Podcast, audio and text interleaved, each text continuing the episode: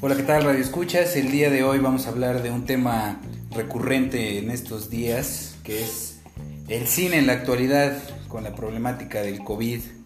Para esto contamos con la presencia de un buen amigo mío, muy especializado en la materia, el gran Luiti Méndez.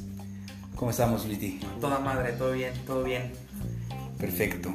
Pues vamos a empezar hablando de, del cine en la actualidad. ¿Qué piensas tú de los live action, los refritos, los temas con censura. ¿Cómo ves tú la, nueva onda que lleva el cine en estos días y cómo crees que vamos a actuar ¿no? con la nueva problemática del COVID? ¿Tú qué piensas al respecto? ¿Tus puntos de vista? ¿Tu opinión? Pues mira, eh, yo creo que vamos, como dice el Jack el Destripador, vamos por partes, ¿no? ¿Qué opino de los live action y los refritos? A mí se me hace la verdad una bajeza ya de, de Hollywood y una, pues una mentada de madre para todos los que tenemos que volvernos a chutar las, las mismas películas que vimos cuando pues, estábamos morros, ¿no? Le, le, pegan mucho a la nostalgia, pero además eh, pues nos, nos ven la cara como, como, pues como personas que vamos al cine que nos gusta mucho esto, pues sí se me hace una mentada, una mentada de madre totalmente. ¿Por qué? Porque son cosas que ya vimos, no le meten, no innovan.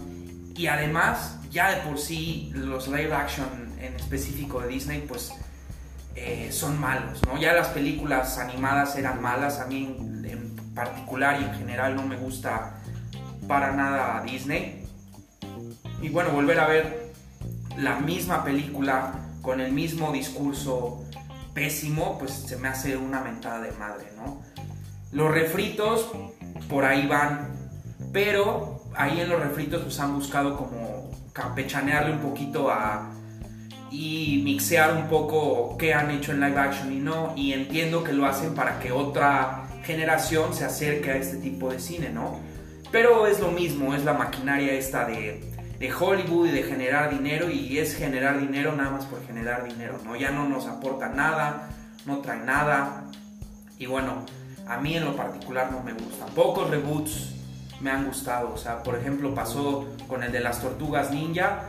A mí me gustan, yo soy fanático y cuando las volví a ver, pues sí me gustó porque pues ya los ves con la nueva tecnología, con Michael Bay detrás, que son explosiones y demás, pero bueno, pues no innovaron en nada y ciertas cosas las empeoraron, ¿no? Porque bueno, pues las tortugas niñas nacieron ahí por para vender merchandise y pues esta vez que sacaron esta película pues ni siquiera a los juguetes les fue tan bien, entonces bajaron la calidad. Y eso es lo que está pasando nada más, lo único que hacen es que bajan la calidad. Me quedo mucho con el ejemplo del Rey León.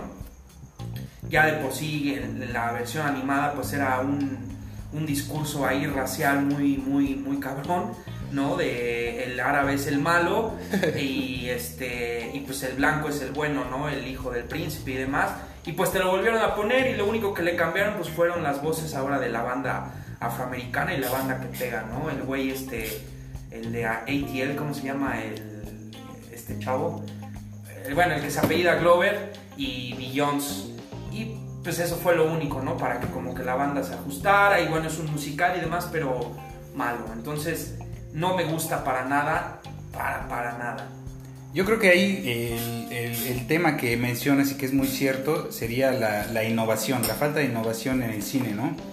Al, tratar de hacer un refrito o un live action o un, tema censurado, ellos recurren a, pues como dices, a, a la memoria, ¿no? Del ser humano. El ser humano es una persona que que revive sus momentos, que siempre está buscando ese sentimentalismo, ¿no? Ese, ese revivir los viejos recuerdos y, yo creo que ahí entra lo que, lo que muchas, muchas veces, este, pues, no, no tenemos esa capacidad, ¿no? De aprender a ver bien el cine, tratamos simplemente de, de ir a ver una película y decir, ah, pues está buena o ah, no me gustó, X, ¿no? Hay parte del tema.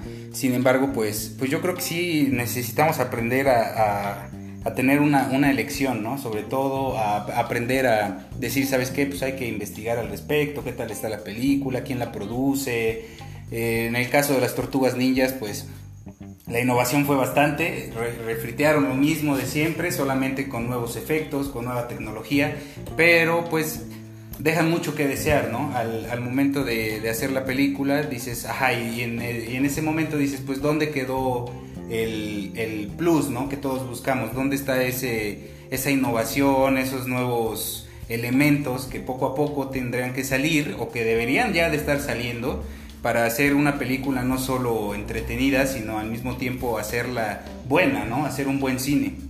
Yo creo que que eh, como dices es un, es un aspecto en el que debe de ser crítico más que nada, no debes de ser solamente un espectador, sino que ser más crítico al respecto y de igual manera pues tratar de, de, verlo de un diferente punto de vista, ¿no? Analizar cada detalle, empezar a ver, ¿no? Cómo es una película sin el hecho de decir, ah, pues está buena o no, sino más, más profundizar más en el tema, ¿no? Como pues tú lo has hecho. Y es que además también creo que es lo que tú decías, ¿no? Le están apelando mucho a la nostalgia barata, ¿no? Ay, la película que me gustó de niño, la voy a volver a ver, me va a volver a gustar. Pues sí, güey, pues si te gustó como niño, pues es para eso, ¿no? Que te gustara de niño, porque pues no tenías ni idea de una narración, no tenías ni idea, pero ya tienes 31 años, carnal, y sigues diciendo, ay, es que está bien bonita, y está bien bonita, ¿y qué?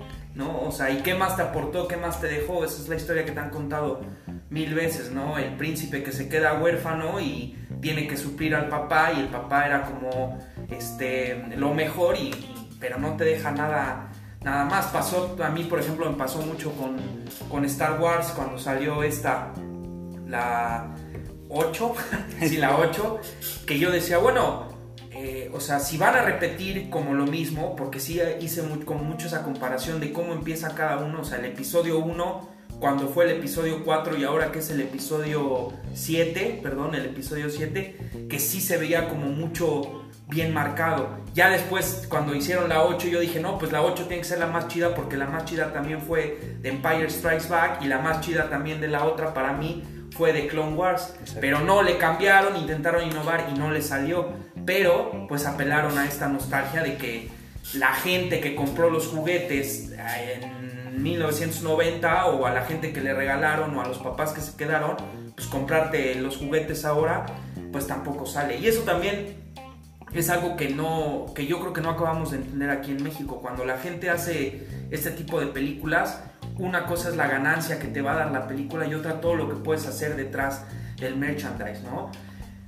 Estaba por ahí leyendo, lo único que, la gente rescata o lo que más rescata de las nuevas eh, historias de Star Wars fueron los villanos, ¿no? El que, cuando tú piensas en la nueva parte de Star Wars, ¿quién es el primero que te viene a la mente? Kylo Ren, ¿no? Y eso porque replicaron muy cabrón a lo que fue Darth Vader, ¿no? El casco y todo, pero también se lo quita a los dos, a los dos, este, a la hora de película, ¿no? A los dos minutos de película ya sale el narizoncito este que también está bueno, digo, es buen actor, pero pues están apelando a, nuestra, a nuestra nostalgia barata. Me gustó, ahí sí te puedo decir, pero eh, sí siento que les falta algo y, es nada más, ahorita lo vamos a ver en un tema más adelante, pero es nada más regresar como a lo que ya estaba hecho, ¿no? O sea, una, una fórmula que estaba hecha, pero hacerla bien, porque siguen haciendo lo mismo.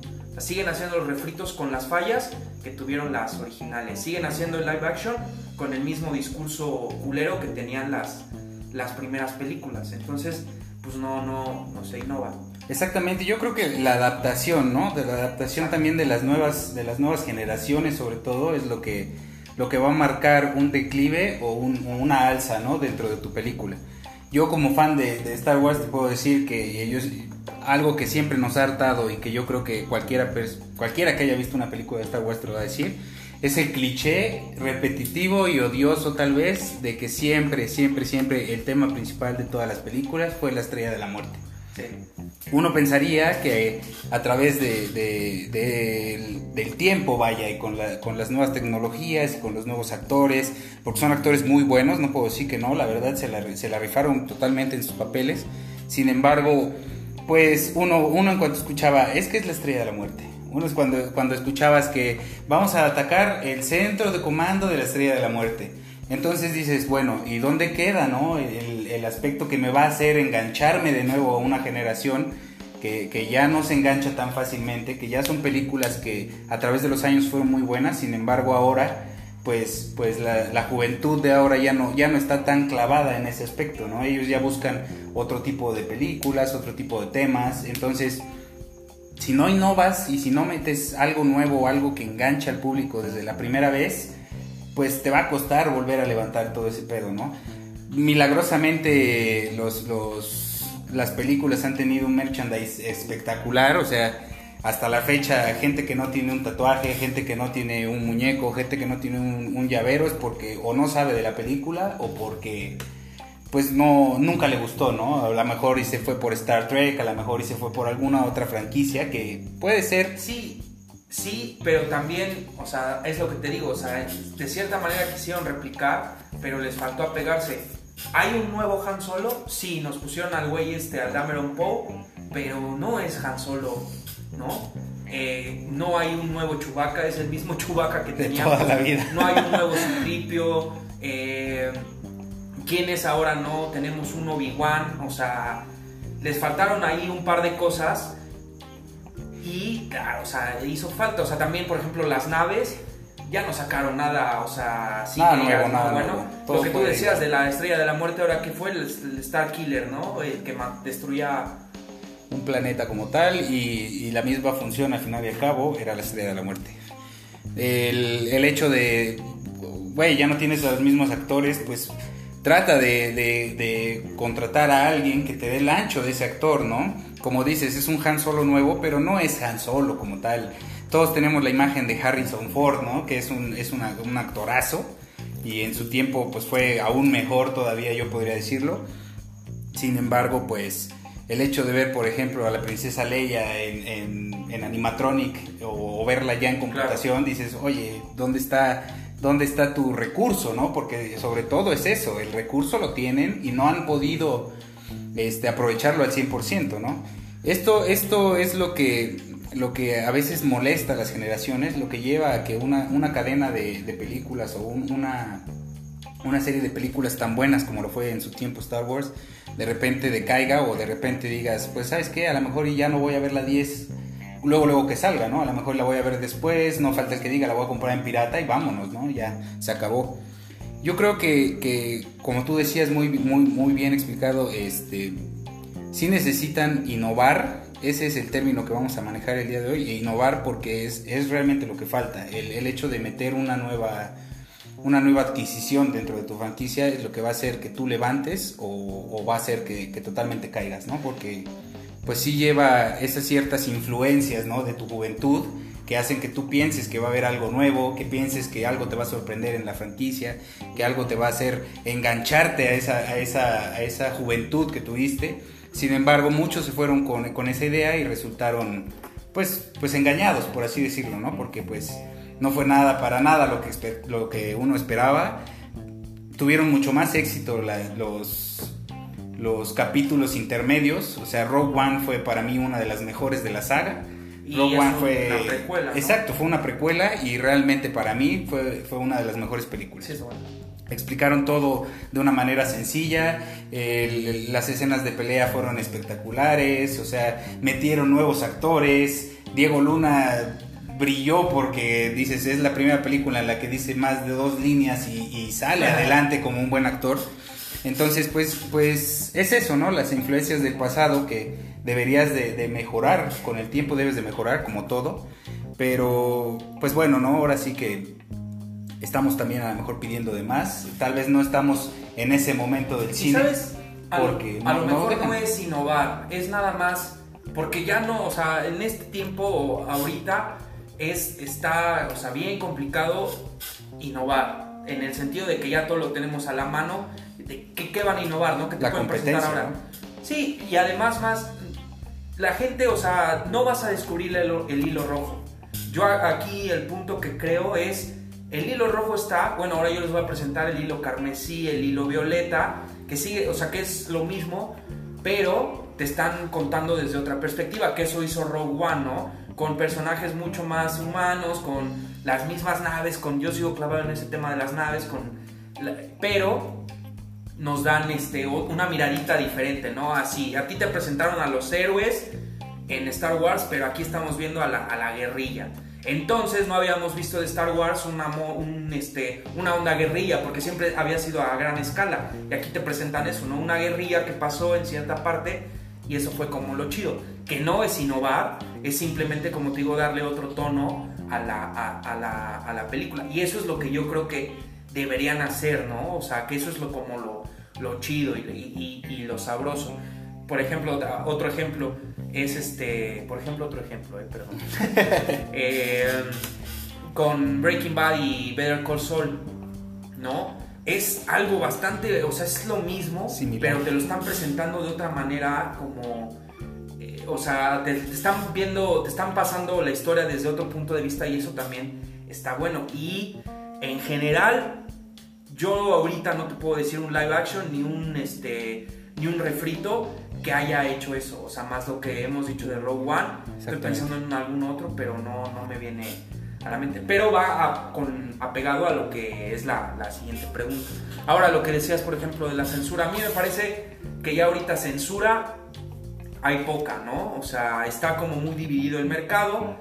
Sabes dónde te van a pasar y no es censura, sino que simplemente es Adaptación, sí, adaptarse a lo que está pasando ahorita, ¿no? Que son temas tabús ahorita, que han sido tabús todo el tiempo, el tema LGBT, el tema eh, racial, el tema también clasista, el tema de eh, el feminismo y es algo como que a la banda le está tirando. Yo no lo veo mal, o sea, a mí, yo te digo de una vez, a mí me gusta cómo las películas sí o sí de alguna manera están metiendo estas cosas porque está bien, porque conoces otro tipo de personajes. Ahora, hay series y hay películas que sí lo están tocando como mucho mejor, ¿no? Pero bueno, ahí ya me estoy saltando creo que la pregunta, pero, pero me espero a que tú me digas. Sí, no, sobre todo, eh, como lo decías, es, el, ese, ese gancho, ¿no? Que, que, obtienes al, al querer incluir a las nuevas generaciones, eliminar ese tabú y, eliminar esa censura, pues, pues que no debería de existir al, final y al cabo, porque deberíamos de tener un buen, un buen este, tema recurrente en las películas, sin embargo, pues es un, es un buen método de adquirir una nueva generación por completo. Entonces, pues yo creo que lo, lo, que mejor están haciendo es hacer la inclusión de esos temas en el cine de hoy es un movimiento eh, para mí genial por parte de todos los productores y, los nuevos directores de, cine. Y, yo creo que, vamos a ver muchísimo más ¿no? al respecto en, próximas, en próximas producciones. Entonces, eh, vamos a pausar aquí tantito el video y enseguida seguimos.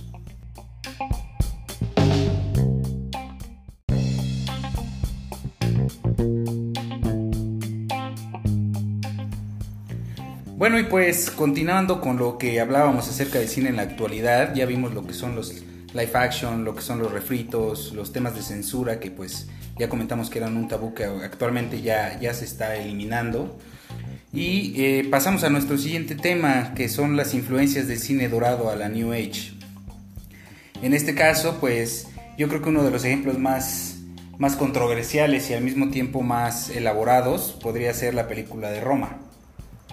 En este caso, Cuarón optó por hacer una película que, meramente tocara la nostalgia de todo mexicano, que tocara los temas que antes se veían acerca de la desigualdad ¿no? socioeconómica, que nos, nos habla acerca de, esta desigualdad que muchos plantean como el, hecho de ser patrón y de tener a gente a tu cargo de, que esa gente no tiene el mismo poder que tú vas a tener nunca y pues de igual manera tratan, ¿no? Toda la vida de, sobresalir y de hacer pues ese, ese plus, ¿no? Que los haga reconocerse a través de, ciertos esfuerzos, de ciertos trabajos, de ciertos este, elementos dentro de su vida diaria que van a hacer que el patrón, en este caso, eh, pues, pues marque la diferencia, ¿no? De ser solamente un, simple empleado a que seas un empleado de confianza, a que seas ese, ese pilar, ¿no? Dentro de la casa que muchas veces no, notamos y que ciertamente hoy por hoy en muchas casas mexicanas es un pilar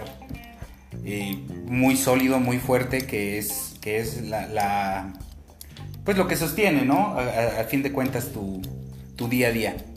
En este caso, tú, yo, yo quiero saber mucho tu opinión acerca de, este tema, ¿no? De las influencias que ha tenido el cine dorado, eh, no precisamente con Roma, tú puedes hablar de cualquier otro ejemplo que tengas, pero pues es, es uno de los temas más marcados, la, la, la, desigualdad socioeconómica. Actualmente muchas películas están tomando ese tema para generar un boom dentro de las, de las nuevas tendencias, eh, todas con un tema diferente, todas con un, con un punto de vista diferente, sin embargo, pues al fin y al cabo llegan al, al, mismo punto, ¿no? Que es la, la, desigualdad socioeconómica.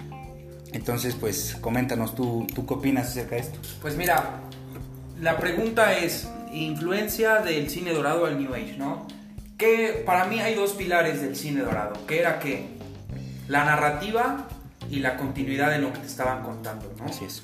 O sea, si nos damos cuenta, las películas de, de, los 80, de los 70, yo sé que no es el cine dorado, pero tampoco te voy a hablar de Casablanca ni de Citizen Kane porque pues ya es más para atrás, ¿no? Pero sí esto de contarte, esto empieza hoy y va a terminar la historia de contarse en dos meses, ¿no? Y siempre llevaba como este hilo cronológico de ir de atrás para adelante. Y otra, otra cosa que tenía muy marcado el cine, este, el Golden Age, era que pues el personaje tú lo conocías bueno y toda la, la película se mantenían bueno, ¿no? O lo conocías eh, malo y toda la, la película iba a ser el villano. Está el torito, ¿no? Claro, sí. Claro ejemplo. Y este, eh, partiendo de esas dos eh, premisas, te puedo decir que hay pocas películas que lo están haciendo. Y las películas que lo están haciendo se están ahí manteniendo en el, ¿cómo se llama? como en el ojo del, del, espectador, ¿no? Porque ya también de pronto el cine abusó mucho de este recurso de contarte la historia que no esté cronológicamente, ¿no? Que empiezas viendo el final, después te ponen el principio y en medio te ponen otra parte del final, ¿no? Pero las películas que lo están haciendo así de manera cronológica, o sea, hoy empieza y te vamos a llevar hasta el día de mañana, por así decirlo, pero de manera cronológica, eh, lineal. Cada simple aspecto, ¿no? Que pasa. Sí, no, de, decirte, lo que te estoy presentando en el minuto 5 es lo que pasó en el día 1, lo que te estoy presentando en el día 2 es lo que pasó en el minuto 10. Y hay películas que lo están haciendo, que lo están siguiendo, y yo creo que ahí también radica que están teniendo éxito. Ahorita sí se me vino a la mente, por ejemplo, Blade Runner, el la nueva, la 2049, fue eso, ¿no? No te quisieron hacer flashbacks a pesar de que es de, de un director de, de New Age y todo. Es de Denis Villeneuve. Sí, ¿no? Villeneuve. Villeneuve. Entonces, eh, pues te puedo decir que está, o sea, a mí me encantó esa película por eso, ¿no? Y además también en el sentido de que desde que te presentan al personaje está confundido y hasta el final de la historia sigue confundido y te lo cuentan cronológicamente, no te vas de atrás para adelante, ni, ni haces fast forward, ni, ni para atrás. Entonces eso eh, está ayudando. Sí se ve mucho esta, o sea, esta tendencia de que las historias sean cronológicas, hay sus excepciones, pero bueno, hay mucha influencia, ¿no? Y es por lo mismo que dijimos hace un rato, ¿no? Porque la gente quiere esto, o sea, la, nostalgia nos está haciendo que, queramos ver películas otra vez de esta manera. Roma, por ejemplo, a mí es lo que te decía, es la misma historia que nos han contado un par de veces. ¿Por qué un par de veces? Porque hay pocas películas que hayan hablado en sí del punto de vista desde la gente de servicio. Exacto. No, no desde la patrona, porque pues, lo que le pasa a la patrona sí impacta en la vida de nuestra protagonista, pero pues ella lo vive de otra manera, ¿no?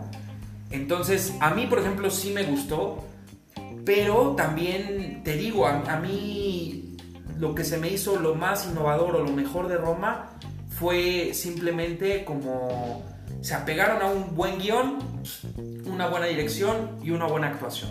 No hubo más, ¿no? Tampoco nos están contando una historia, ay, y al final resulta que la, la, señora de servicio se va a casar con el hijo del patrón, pues ya lo vimos en novelas, ¿no? Te están contando simplemente es una historia real que a lo mejor mucha gente se puede identificar, ¿no? No siendo una persona de servicio, pero sí, este, no sé si esté políticamente correcto decir persona de servicio, pero ya con esto también de la censura, pero pues te, cuentan una historia desde, desde su punto de vista, ¿no? Y hasta también del punto de vista de los, de los niños, ¿no?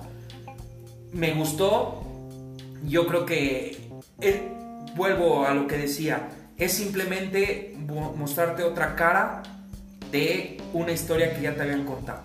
Y ahí ya nos podemos meter, por ejemplo, en muchos aspectos técnicos que obviamente yo creo que lo que mejor hacen eh, nuestros directores mexicanos sean los reconocidos, ya sea del Toro, Cuarón, este, el de Revenant, se me fue el nombre, no puede ser, este...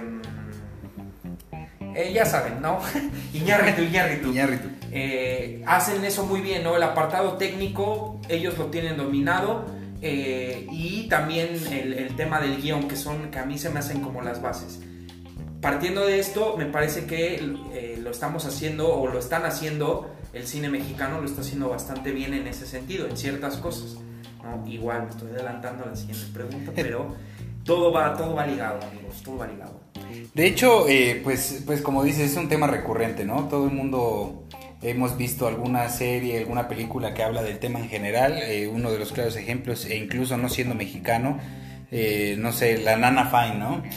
O sea, era una comedia que te hablaba de lo mismo. ella empieza como una nana de los niños, los niños la quieren, la, la, adoran, se vuelve parte de la familia prácticamente elimina el tabú, ¿no? De, como dices, de esa gente de servicio que come en la cocina, que, que no tiene el mismo nivel, ¿no? Que, que, el, que el empleador, vaya. Sin embargo, ella rompe con ese paradigma, ¿no? En ese caso dice, ¿sabes qué? Este, yo voy a hacer lo que soy, no, no voy a, caer dentro de, de, ser lo que ellos quieren que sea, sino voy a ser tal cual soy.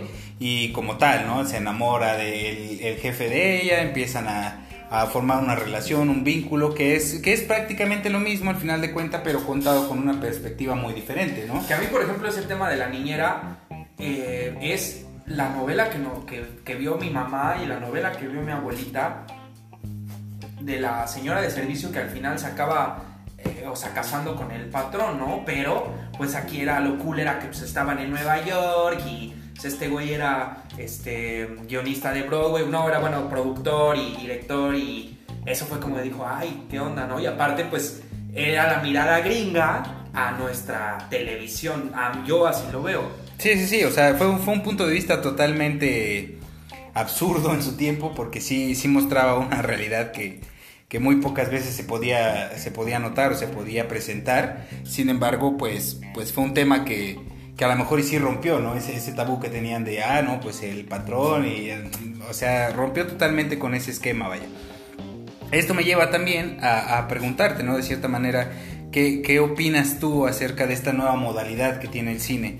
Ya sea la televisión, los streaming que ahorita están sacando, que es mucho las tendencias, ¿no? Van conforme a las tendencias de las nuevas generaciones buscan, pues, como decíamos hace rato, ese gancho nuevo, ¿no? Que atraiga a, un público totalmente diferente, que abra, que abra para ellos unas puertas que a lo mejor por años estuvieron cerradas y que ahora con estos movimientos que hemos tenido en, la actualidad, el, el empowerment femenino, el LGBT, el el, Black Lives Matter, todos, todos esos problemas que ahora están en la actualidad, pues se están, están saliendo, ¿no? Adelante, están sacando nuevas tendencias, están sacando nuevos personajes que, que ciertamente sí llaman a una, nueva generación, a un nuevo público, y de igual manera pues nos dejan un, sabor de boca diferente, ¿no? Por así decirlo, porque eh, te estás acostumbrado a un cine que, que fue de generaciones pasadas, que, ciertamente tiene ciertos errores que, muchas veces nosotros no veíamos, sin embargo, pues ahí estaban, ¿no? Entonces, eh, ¿tú qué opinas, no? Acerca de esta nueva modalidad del cine, de, ya sea de televisión, de streaming, o pues el cine, el cine clásico, ¿no? Que, todos conocemos, vaya. Pues empiezo diciéndote con que el futuro es ahora, viejo. Como lo dijera el buen Dewey. El futuro es ahora y... Em, Netflix, hablando del monstruo, ¿no? Del streaming y de hacia dónde va el futuro, pues ahí está. Y yo no veo mayor complicación en que se metan las películas que ellos meten a, a los Oscars y a esta industria eh, multimillonaria de la cinematografía porque... Es su lucha, claro, es, Y deja su lucha, cabrón, están ahí, están en, el, están en el mismo nivel, o sea, en el apartado técnico, en el apartado de presupuesto, en el apartado de actores y demás, están ahí, ¿qué, o sea, vaya, ¿qué necesita eh, la industria dinosaurio de Hollywood para decir, no, ¿sabes qué? Pues sí, o sea, sí no se estrenó en ningún cine, pero lo, vio la, la misma cantidad o más que la gente que va en el cine. Exacto. ¿no? Tienen que entrar, es el futuro es ahora, viejo, de nuevo, y tienen que entrarle. Y además, no le están, o sea, no le están entrando con cualquier cosa, no lo están haciendo con cualquier cosa. Las mejores series de 2019, de 2018 y de 2017, me atrevo a decir que han sido en un servicio de streaming. Y de las mejores películas también que han salido, por lo menos dos o tres se han pasado primero por el, streaming, ¿no? Por las plataformas digitales. Entonces, tiene que estar ahí. Ese es el futuro, es lo que va a dejar. Ya no están, o sea, ya no podemos pensar en que una película tiene que ser exitosa en cartelera ni en taquilla, porque ahora son otras cosas, ¿no? Es el streaming, es cuánta gente te está viendo, cuánta gente se está quedando en tu plataforma y ahora es como se debe de medir. Y la gente de los estratos altos de Hollywood, pues debe de decir, no, pues sí, ni modo. Y le están ganando a, a mi compa, el productor, que está haciendo películas, que se está gastando el triple en la distribución. Y ni modo, ¿no? Pues lo acepto. O sea, todavía dijeras, ¿sabes qué? Pues es que tu servicio de streaming nos está pasando puro pura melcocha. Sí, pura, pura porquería, vaya. Pero, no, la verdad es que te está compitiendo de, de, o sea, cara a cara. ¿no? Y le están entrando el streaming, le están entrando a todos los géneros posibles. Y con series y con películas. Y, y debe de ser, o sea, se debe de aceptar. No hay más. Y para allá va, ¿no? Y ahora más con, ligado al, al, al, título y a la, a la, a la premisa de, esta, de este podcast es la nueva normalidad y es lo que va a ser de aquí a por lo menos 10 años, ¿no? A lo mejor no, a lo mejor ya otra vez en 5 empieza otra vez el boom del cine porque pues ya llevamos un par de años quedándonos en nuestras casas con Netflix and chill, pero de pronto nos regresa la nostalgia de, ir al cine, ¿no? Pasa como con ahora otra vez con los cines, este, con los autocinemas no, pues la banda está yendo porque pues, ahorita es la única manera en la que tienes para ir al cine, ¿no? Verlo en una pantalla gigante, que también ahora tienes una opción, tienes una casa de 4 metros por 4 metros, tienes una pantalla de 60 pulgadas, es el cine, carnal. Sí, sí, sí, de huevo. O sea, la gente ya, ya opta por... Quieres una pantalla gigante. Exacto, sí, sí, sí, La tienes en, la, en, en tu sala. Sí, mucha gente invierte a lo mejor en no sé, en lugar de decir voy a comprar a lo mejor un estéreo, voy a comprar algunos otros electrodomésticos, dice pues mejor me compro una tele que me dé todo eso y más, ¿no? Porque, porque como dices, el, la nueva normalidad ya es tener la, plataforma dentro de tu casa, estar tranquilo, estar a salvo sobre todo, que es el tema recurrente ahora es el stay, stay safe. Entonces, pues yo creo que sí, es, es una buena jugada, ¿no? Es, fue una jugada muy inteligente por parte de las plataformas. Te veo, o sea, te, meto desde otro lado, también si lo ves desde el lado del asalariado, como lo somos, ah, hermano, ir al cine, o sea, una salidita al cine no son menos de 300 pesos. ¿Qué haces con 300 pesos? Pagas 160 eh, de tu Netflix, 60 varos de un Six y otros 50 varos, pero ya de taquitos o algo así, ya te armaste, pero además tienes todo el mes para ver lo que quieras. Exacto. Entonces también lo ves desde ese lado y dices, no, pues mejor aquí lo veo. Y aparte, si en el cine nada más eh, tienes eh, ocho salas y en cuatro salas está el refrito y en otras dos salas está la película que lleva eh, un mes en cartelera y los horarios para las películas chidas te los ponen a las 10 de la noche en los cines más alejados, pues dices, no, pues mejor me quedo aquí en mi casa. Y también desde ese punto de vista, yo creo que esa es el, la postura que están tomando las grandes productoras, ¿no? Y los, los dinosaurios de Hollywood, pues decir, no, ya no están gastando y pues, pues, yo tengo que impulsar mi industria, no lo que, no lo que viene. Pero pues les va a pasar lo que les está pasando a mucha gente, pues tienen que aceptar lo que, lo que está pasando. Así es, de hecho, pues, pues ahorita podemos ver, ¿no? Justamente ahora, hoy por hoy, es una, una guerra constante entre, entre todos los grandes medios y, y, Netflix, ¿no? Netflix fue ese, ese boom de la industria que dijo, ¿saben qué? Quídense que les voy, lo mío es más barato, lo mío es más seguro, lo mío es más accesible hasta cierto punto. Y, de igual manera, pues, pues los grandes magnates de la industria dijeron, ¿sabes qué? Esto es algo que, que revolucionó por completo la, la, industria cinematográfica como la conocemos y empezaron ellos mismos a, entrar dentro de esta, de esta guerra, guerra de, de contenido, por así decirlo. Y pues el claro ejemplo es que ahora pues sí tienes Netflix, pero pues de igual manera puedes eh, ver Amazon Prime, de igual manera puedes ver eh, la plataforma de Disney, de, igual manera de Disney, perdón, HBO. de HBO.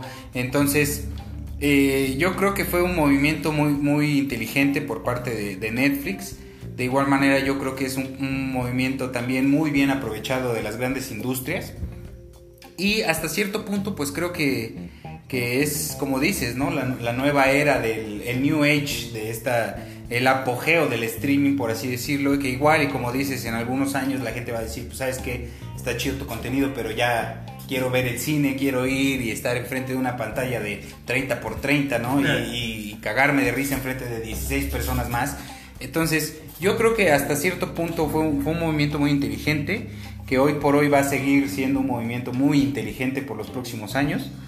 Y de igual manera eso, eso pues es lo que, lo que nos lleva a la siguiente pregunta, ¿no? Que es qué posibles mejoras tú puedes ver dentro del cine, ya sea el cine mexicano, que obviamente hay muy buenas producciones de cine mexicano, una de ellas eh, recientemente salió, que fue la de Ya no estoy aquí.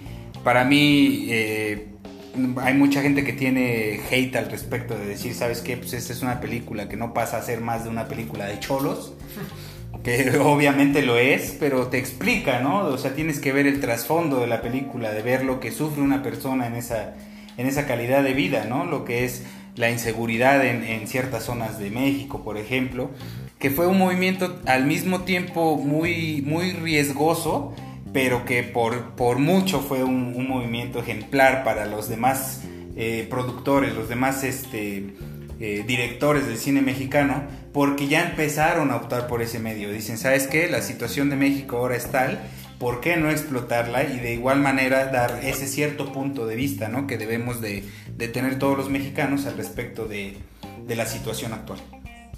Ahí yo tengo, eh, pues, la neta, como sentimientos encontrados. ¿Por qué? Porque sí, estamos produciendo un chingo de películas. Sí, ya nos está volteando a ver otro mercado ya no se queda solamente aquí el cine en México, el cine mexicano para, el cine de México para el mexicano, sino que ya están haciendo cine mexicano para, el, mundo, Pero estamos haciendo cine de mierda. La verdad, pocas son las cosas que estamos, eh, o sea, que, yo digo, no, pues sí, que exporten esto y que vean la realidad. Eh, yo tengo ahí una postura. Yo creo que estamos haciendo lo que en su momento hizo, hizo la risa en vacaciones, ¿no? Estamos haciendo cine de ficheras, cine, este, ¿cómo se llama? Una comedia barata culera. Y eh, eso es lo que estamos exportando. Y desafortunadamente eso es lo que está llenando las salas aquí en, nuestro país, ¿no? Porque por cada Roma, por cada Yo no estoy aquí, eh, a mí, por ejemplo, me gusta mucho Em, una película mexicana que se llama... pero bueno, es una película que ya tiene un par de añitos, que ah, se, llama Bajo la Sal, creo, que fue como un intento de México de hacer cine de terror, bastante bueno, eh, y, nos estamos quedando nada más con, con esto, ¿no? Con este, dónde están los nobles o esas madres y cine del, del pendejo de Derbez y cine del, del, Chaparro. Y eso es lo que llena y eso es lo que estamos exportando. Entonces, sí avanzamos en el sentido de que estamos distribuyendo más, sí avanzamos en el sentido de que estamos produciendo mucho más cine, pero ¿qué cine estamos produciendo? ¿no? Ya hablamos de los grandes, ¿no? De los titanes, de, bueno, hablamos un poquito de Vinicio del Toro, de ellos, y ellos al fin y al cabo lo están haciendo con varo y lo están haciendo para otro tipo de público. ¿no? Este, Birdman es una... a mí me gusta mucho Birdman, me gusta mucho el cine de... ¿Cómo se llama? De, de Iñárritu pero sí ya era una película gringa hecha por un mexicano con sus apartados mexicanos, ¿no? Y con su poder técnico que él desarrolló a través de mucho tiempo.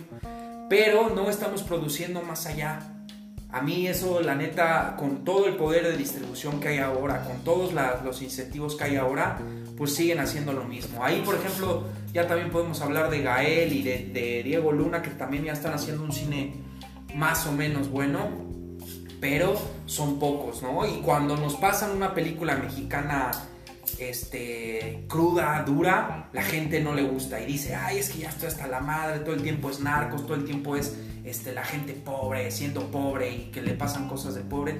Pues sí, hermano, pero también ya tienes, o sea, por cada película que están haciendo así, tienes tres películas donde es, yo le llamo cine de postal, ¿no?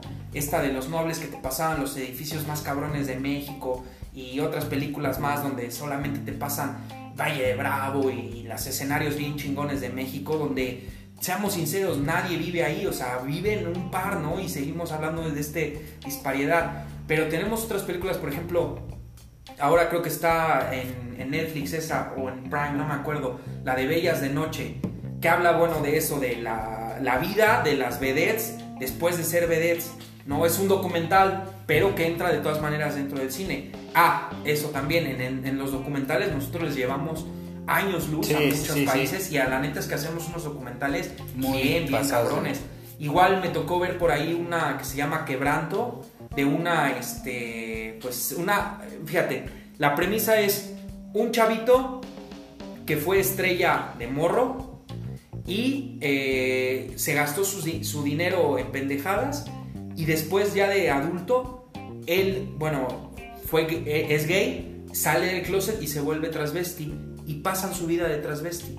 Pero ve todo el, contexto que hay, ¿no? Él habla del cine de oro de México, ¿no? Porque fue él un niño estrella en el cine de oro. Y ahora ha pasado 20, 30 años y nunca se encumbró y ahora ¿qué hace? Le está en la prostitución, ¿no? Y no la prostitución masculina, es eh, un transvesti. Sí, claro. transexual y hablan también de eso. Entonces, ese documental, no, o sea, yo sé que no lo van a ver toda la gente, pero a mí me encantaría que si ya nos están pasando nosotros los nobles, que también tengamos esta opción de ver Quebranto en una sala de cine normal. Yo la vi en la Cineteca y ahora creo que por ahí está también en un servicio de streaming que duró creo que un mes. Pues es cuando yo digo, no, pues damos eh, dos pasos eh, para adelante y damos cuatro, para, atrás. Entonces pues ese es el, esa es, la, la, onda que tenemos. Y eh, también me encabrona la gente que se sube al barco este de, no, sí, ya mexicanos han ganado el Oscar, sí, pero están ganando el Oscar con dinero de otro lado y están pasando eh, y el donde hicieron la mayoría de dinero es en Estados Unidos y en otros lados, porque aquí en México te pasaron Berman y la tuviste en cartelera 15 días, ¿no? Y aparte, en uno te la tenían doblada, pues no mames. Sí, sí, ahí, va el claro ejemplo de por qué los mexicanos agradecen el apoyo de otros países, ¿no? Sobre todo eh, Iñárritu lo ha dicho varias veces, yo agradezco a toda la gente que me dio la oportunidad y de México pues haber nacido ahí, porque de ahí en fuera tuve que, chingarle fuera, ¿no? Eh, yo creo que también muy cierto lo que dices, o sea, el, día que dejemos de pedir a Tito el mimo, de que dejemos de pedir eh, películas de Derbez, de que dejemos de de encontrar la gracia dentro del, cine ya clásico que ha, habido en México, que es un, cine que de verdad no muestra una realidad, pero para nada acercada a lo que, a lo que es, vaya. Eh, ese día va a haber una mejora con, el cine mexicano, ¿no? Sobre todo va a haber un gran incremento dentro del público que debería de, pues de, ser realmente ese, ese el factor principal, ¿no? De atraer un público más allá de decir, pues sí, pues mis películas están buenas, pero pues ¿quién las ve, no? Las ve solamente el público mexicano, no hay más. Yo creo que también de igual manera deberíamos de, pues sí, de incrementar, ¿no? El, uso de, como dices, de documentales, el uso de, de nuevos de nuevos este, géneros, ¿no? Que, favorezcan a nuestra, nuestra cultura, sobre todo. Que sí hay, sí hay, o sea, también hay otros géneros, también hay por ahí un par de películas, este, ¿no? De, yo, yo recuerdo como que quisieron hacer también un rato cine de acción, no les quedó tan mal, quisieron entrarle otras cosas, pero siguen cayendo en este cliché, ¿no? Lo que decíamos, no innova, no, no pasa nada más eh, de, lo, de lo que ya hemos visto muchas veces y además te lo cuentan con menos calidad de la película a la que se querían como, como colgar.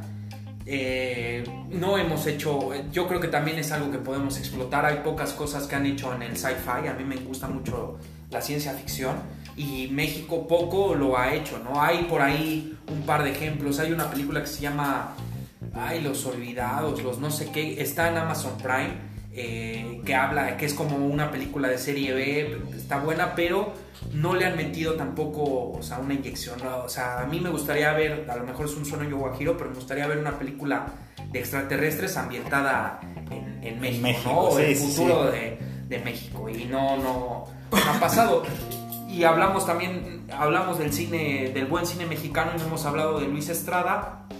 A mí me parece que ha hecho las cosas bien, ¿no? Con su trilogía esa que tuvo de La Ley de Herodes, este, Un Mundo Maravilloso, después este, El Infierno y terminó con la de con la de Peña Nieto, ¿cómo se llama?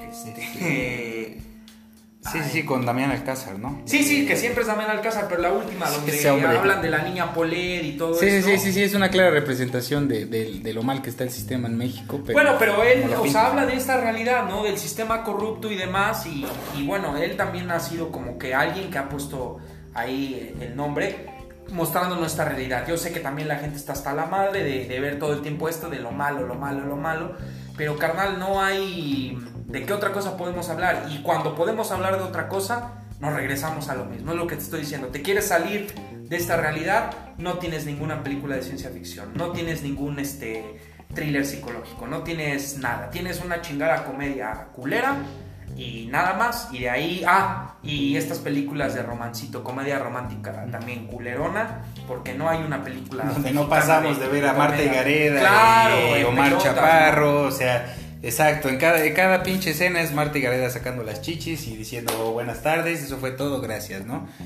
Sí, yo, yo creo que perfectamente tienes un, un, punto de vista muy, muy cierto de lo que acertado. de lo acertado de lo que de lo que falta, ¿no? En, en este en este México actual. Yo creo que ahorita la gente se quedó estancada, ¿no? En, en ese punto de decir, bueno, pues si vamos a ver una película de miedo, pues que sea la de Pedrito Fernández, ¿no? En donde la muñeca le hacía el feo y era como Anabel, pero pues en sus tiempos, ¿no? Eh, de esta manera, pues, pues no hay, no hay ningún cambio que, tú puedas decir, sabes que esto es bueno para el cine mexicano. Y es que mi punto va a que no, no es que no lo hagamos por falta de recursos, mm. sino que no lo hacemos porque no le estamos metiendo a lo chido. Le estamos metiendo a lo que deja, ¿no? A lo y regresamos hasta el principio. Aquí todavía nos lo hacen más culero, ¿no? O sea, si Hollywood, si Hollywood nos pinta el dedo con los refritos, pues México y los cineastas mexicanos y las producciones mexicanas nos pintan el dedo con eso, ¿no? Con la misma historia de chiste contada tres veces, pero en diferentes entornos. Mi Reyes contra Godines, Los Regios, cágate de risa del pobre, cágate de risa del, del pendejo, cágate de risa de, y está mal, ¿no? Control Z, ¿cómo se llama? ¿Cómo se llama la película que vimos apenas? La de la mexicana esta donde el chico hace una aplicación y, gana millones con una aplicación de internet. Es la de Mis Reyes contra Godines. Ah, pues, pues perdón. Mis Reyes contra Godines, ¿no? Que es uno de los claros ejemplos que dices, pues ¿dónde quedó, no? ¿Dónde quedó el, el, nuevo cine que nos prometían. Al final y al cabo es algo que he llevado viendo toda la vida y que pues al fin y al cabo, como dices, es un, es un tema que, que aunque para muchos está bien visto, para pues una gran mayoría todavía está aún peor visto, ¿no? De igual manera tú eh, nos explicaste acerca de esta, de, esta, de esta mejora que debería de haber y, pues con esto vamos a dejar eh, una pausa y regresamos con nuestro podcast.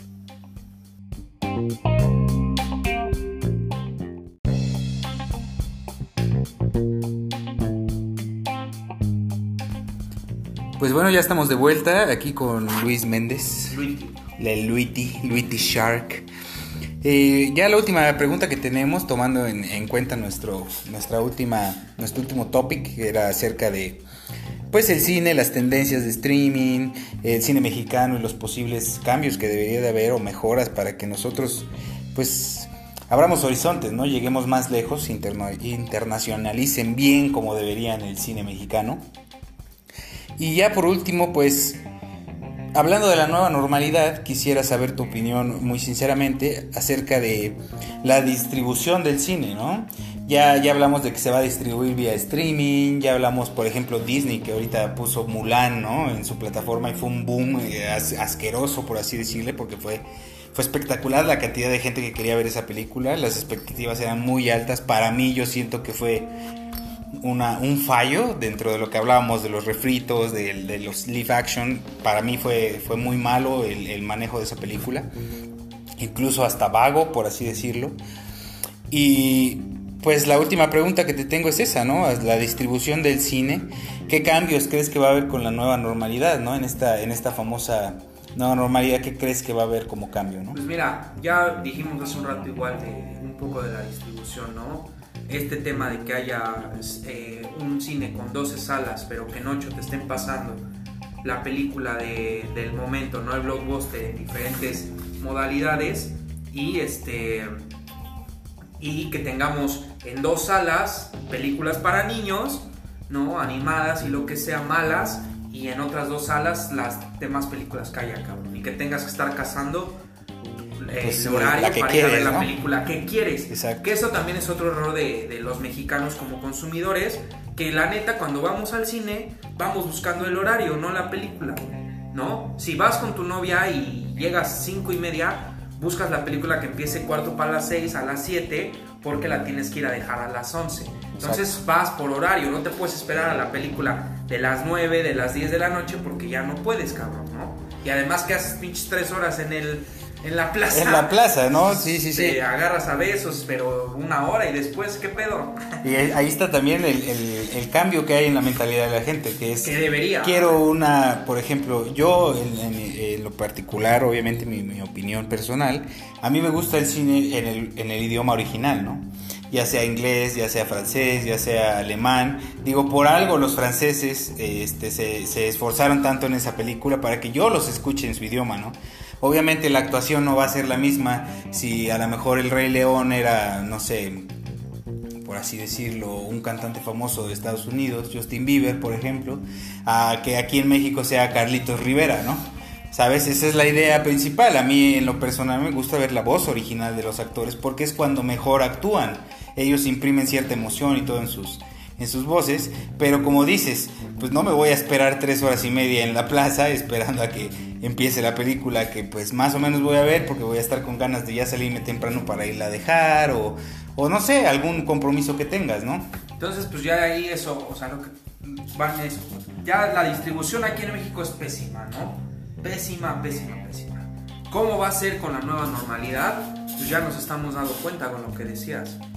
Lo estrenas por streaming y en algún momento lo vas a poder estrenar en cine. Como le está haciendo Christopher Nolan, como le está haciendo un chingo de banda, que esto les atrasó, ¿no? Su, su desmadrito. Esa va a ser la distribución, ¿no? Y tendría aquí en México, para abarcar más, eh, tendría que ser un poquito mejor. O sea, tenía que ser eh, ahora sí que bien distribuida. Porque, pues si no, nos estamos chutando lo mismo todo, todo el tiempo.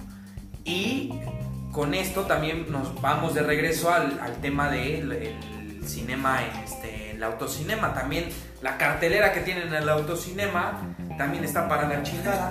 Es, creo que son películas de hace 20 años. No, y aparte sí, deja que sean de 20 años, pero te pasan las más culeras. O sea, ya de por sí era mala en cine, ahora eh, ir a ver otra vez Shrek en el autocinema, pues no, es que a mí no me gusta Shrek. Shrek. El Cherk. El ver, no sé, la- Sí. las verduleras No, 4. y otras- No, ojalá pasaran eso, sería como más cagado. Pero no, te pasan las películas culeras de las culeras. Se han pasado cosas chidas.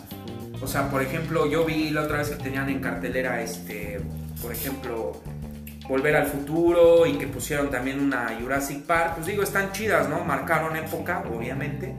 Pero que te pasen las películas malas del cine en el autocinema, malas de hace 10 años, Sí, otra sí, vez claro. verlas, no, güey. Entonces, ya ahí te das cuenta que la distribución otra vez está muy, muy mal. y eh, no nos dan la opción, ¿no? O sea, somos un mercado súper este, importante en el mundo, porque la neta es que sí lo somos, y no tenemos un, un, un pedo en eso de la, de la distribución, ¿no? Tendría que mejorar y, y volver, y otra vez, perdón, este pedo de la distribución, que las películas, que las buenas películas mexicanas solamente llegan a los festivales. Exacto. Que tienes que ir a un festival a Guadalajara un festival a Morelia, que está muy cabrón, sí. Pero si tú quieres ver la película y no fuiste a ese festival, no la viste. Exacto. No tienes que buscarla, tienes que hacer un, un torrent y si hay, y a ver en qué calidad, ¿no? ¿Cuándo debería haber una opción para poderla ver? ¿No? Y no a las 10 de la noche, cabrón. En el cine hasta Bosques de San Sebastián. Para los que no son de Puebla, Bosques de San Sebastián está hasta la Está al otro lado de la ciudad, Y cabrón. más donde estamos. Sí, sí, sí, claro. Que es el otro extremo. El otro extremo. el otro cinturón de miseria. Pero bueno, eh, yo para mí es eso. ¿no? Y con este pedo de la distribución, si tú, yo creo que si tú haces una buena distribución en general en los cines, se, a- se abren las puertas a otro tipo de, de a otro tipo de largometrajes. Porque ya tienes más opciones para ver, ya no solamente tienes que ver lo mismo. Y eso es pura distribución. Exacto, sí, sí, sí, sobre todo, como dices, ¿no? Ese, ese cine de calidad que debería de tener ese auge, por así decirlo, ese cine que de verdad nos debería de importar, es el cine que a lo mejor Se y- rezaga. se rezaga y de igual manera es muy difícil, ¿no? No es, no es accesible para todo público.